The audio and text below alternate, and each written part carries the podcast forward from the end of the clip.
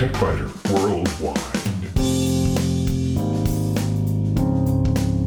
It's the High Tech Podcast in plain English with an hour's worth of news in about 20 minutes. That's because we leave out the commercials, the station breaks, the sports, and most of the jingles.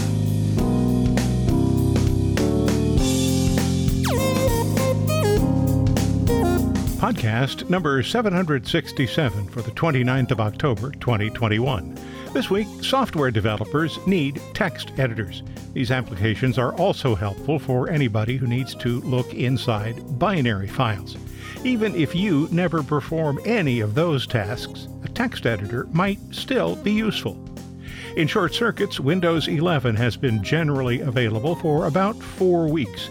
If it's already on your computer, there are some settings you may want to check. How many people have uttered the words, I'm leaving Facebook, in the past few weeks? Most of them probably are still Facebook users because the service is really hard to leave. In spare parts, only on the website, According to a New York Times article, Facebook is moving to restrict access to some of its internal discussion groups. Most malware, ransomware in particular, come from former Soviet countries. That's probably not a surprise, but The Guardian has a worthwhile report. And 20 years ago, Windows XP and Apple's OS X 10.1 were both released about the same time.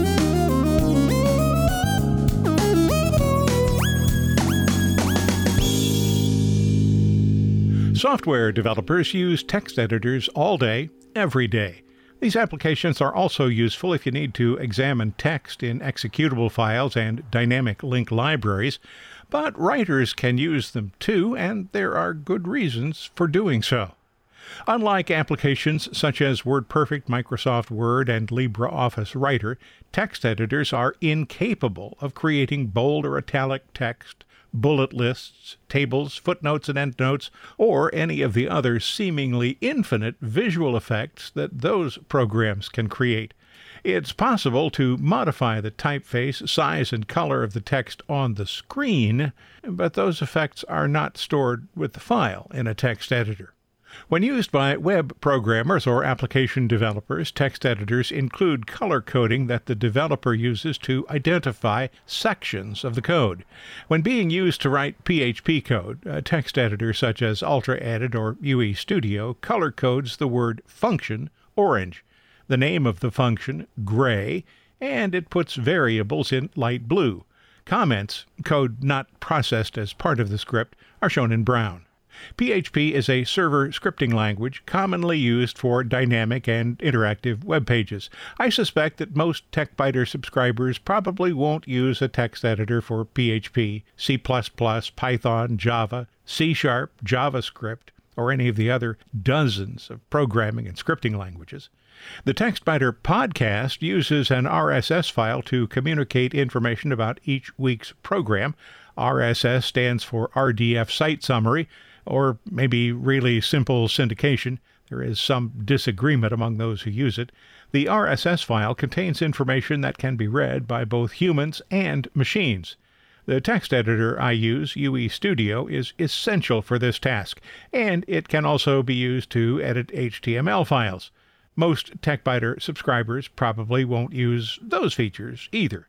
But if you sometimes feel you're being distracted by a word processor's hundreds of functions for formatting text, try eliminating the clutter with a writing tool that doesn't have those functions. Just about every TechByter Worldwide article starts in UE Studio, not because it's difficult to write in a visual editor such as Dreamweaver, but because visual editors make it all too easy to get sidetracked with formatting instead of facts. UE Studio lets me concentrate on just the message for individual articles, as well as the text that's used for the podcast intro and the section near the end where I list items that'll be in spare parts. A text file called show underscore intro.txt also contains information that'll be added to the weekly RSS file and the text I use on Friday morning to promote the program on Facebook. It's that kind of usage that's helpful for people who are trying to write a report or other document. Our brains have a couple of modes for a task like this writer mode and editor mode. And maybe there's a third these days designer mode. When we're writing a report, it's important to get the information down on paper, although paper these days is invariably a screen.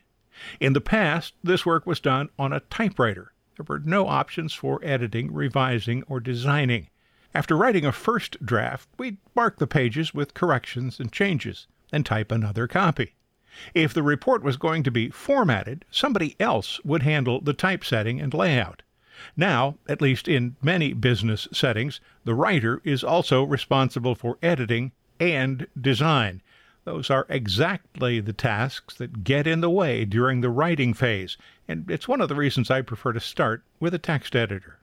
Depending on how much you use a text editor, 80 or $90 a year might be prohibitively expensive. That's for Ultra Edit or UE Studio. It's a subscription from Idera. IDM, the company founded by Ian D. Mead in 1994, was acquired by Idera in 2021. There are free options, though. Notepad is included with Windows. It's an adequate text processor, but a little thin on features. There's a better free option, though Notepad. It's an open source application that is free. Free as in free speech, and free as in free beer.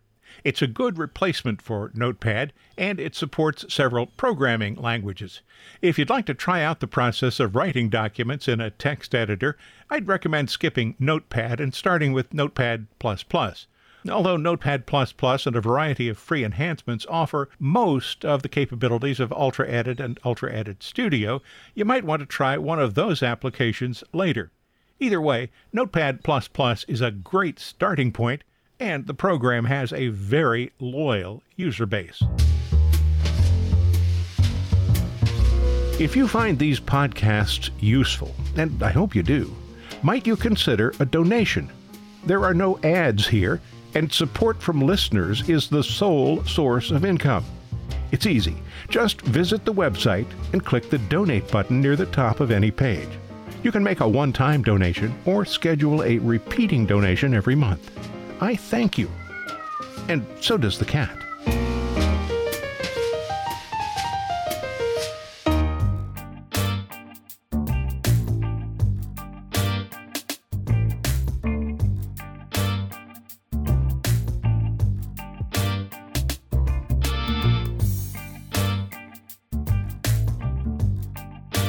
In short circuits, Microsoft started pushing Windows 11 updates out to computers almost four weeks ago, so it may already be on your computer.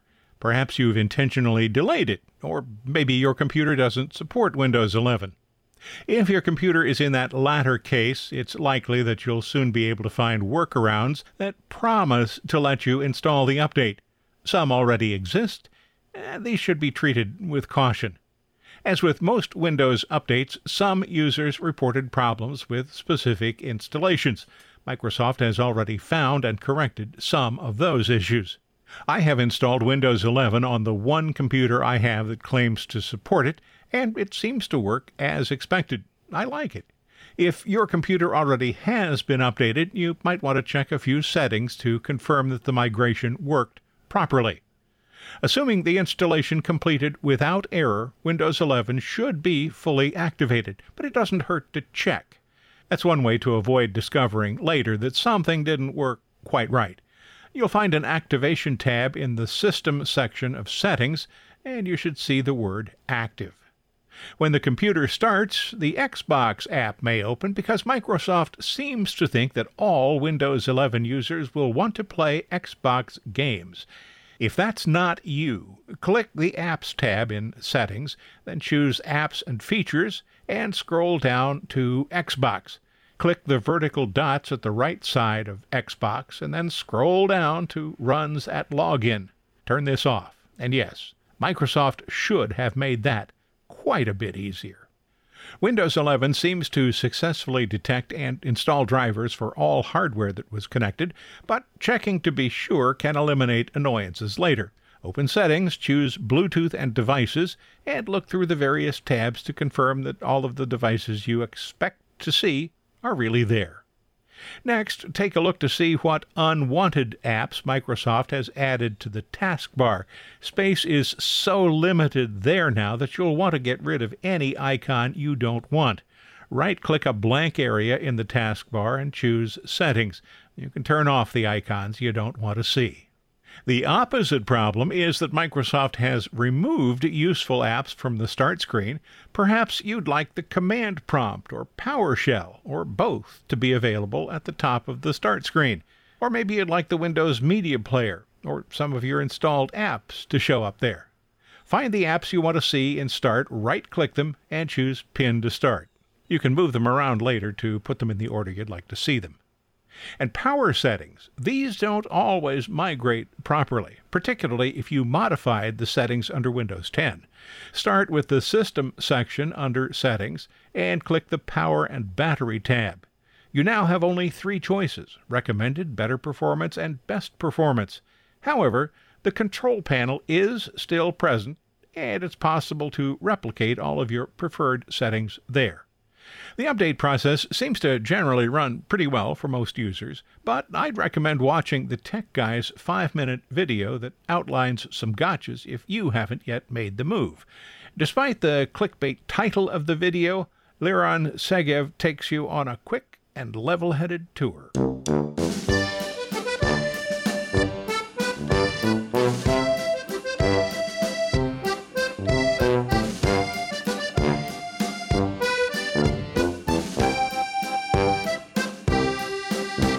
Last week's main article had some tips for making Facebook more palatable. Maybe that information was insufficient and you have decided that you really want to leave. So, are you ready to leave Facebook in the dust? Let's start with a reality check and a spoiler. Probably not. How many times has a friend or relative said, If some politician gets elected, I'm moving to Bolivia or some other country? Maybe you've said something like that yourself. And when that politician was elected, did your friend or relative move to Bolivia or some other country? Are you still here after saying you'd leave? People say the same thing about Facebook, and yet a large majority of us still log into Facebook every day. Maybe we waste too much time there. Maybe we really think we should leave. It's something I consider occasionally, but it's more in line with thoughts about becoming a vegetarian. I really like the idea, but I just can't bring myself to do it. Trouble is, there's nothing that would fully replace Facebook. I may have previously recounted a couple of family events that wouldn't have been possible without Facebook. When my older daughter suffered acute and totally unexpected liver failure several years ago, we kept in touch with friends and family via Facebook. It was the only way we could keep in contact with people while concentrating on information from emergency department physicians, the organ transplant team, and all of the other people involved at the hospital. A less dramatic event occurred several years earlier when my wife found a card that a woman in Poland had sent to her mother. She told a relative about the card on Facebook, and the relative made a few inquiries in Poland, where she found the woman's granddaughter. The family in Poland had photos of my wife as a child, photos that her mother had sent the woman in a Christmas card in the 1950s. That search took less than a day. So the problem with leaving is that Facebook does a lot of things really well. Unfortunately, one of the things it does really well is annoy users. There is simply nothing that does everything Facebook does. So if you're looking for a replacement, you'll need several additional options. Liker was promising, but the operation was taken down in March because of security issues.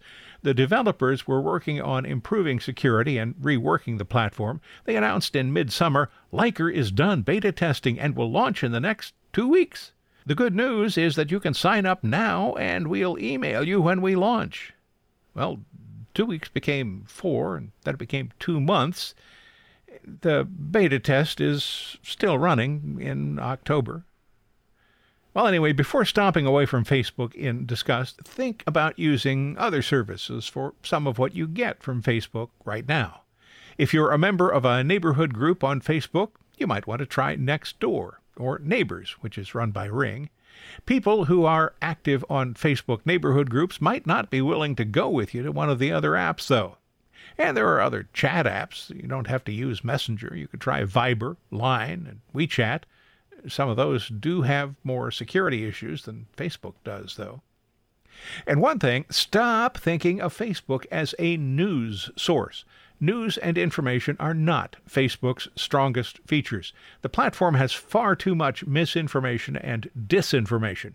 If you're looking for news, choose a news site. Liberals who spend a lot of time on the Young Turks website receive a worldview that is just as skewed as conservatives who concentrate on InfoWars. Ad Fontes Media ranks some of the best known news organizations on bias and reliability. I have a link to Ad Fontes Media this week in TechByter Worldwide. The best choices for news are those that are close to the center on bias and close to the top on reliability. These include NPR News Now, The Wall Street Journal, PBS, the Associated Press, Reuters, and most of the broadcast news operations. You might be surprised by the fact that Al Jazeera, although it shows a slight left bias, ranks high in reliability. That could be because Al Jazeera was developed with assistance from the British Broadcasting Corporation. Believing what you read on the hyper left Pod Save America or bipartisan report is just as dangerous as believing everything from the hyper right Newsmax or OAN. So drop Facebook as a news service and follow legitimate news organizations with trained journalists. Don't use services like Google News, Apple News, or Apple News Plus, which costs $10 a month. The Apple services run only on macOS and iOS devices. And instead of stomping away from Facebook, maybe the better choice is to understand that it has strengths and weaknesses, good points and bad, and to realize that concerted efforts by users might eventually convince the company to do better. And that would be a win for everyone. Don't stomp away from spare parts, please. Direct your browser to the TechByter Worldwide website. This week you'll find these articles. According to a New York Times article, Facebook is moving to restrict access to some of its internal discussion groups. Most malware, ransomware in particular, come from the former Soviet bloc countries. That's probably not a surprise, but The Guardian has a worthwhile report. And 20 years ago, Windows XP and Apple's OS 10 10.1 were both released about the same time.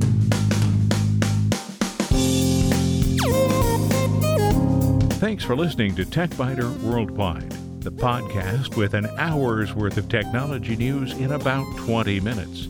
I'm Bill Blinn. Be sure to check out the website www.techbyter.com. And if you like, send me an email from there. See you next week.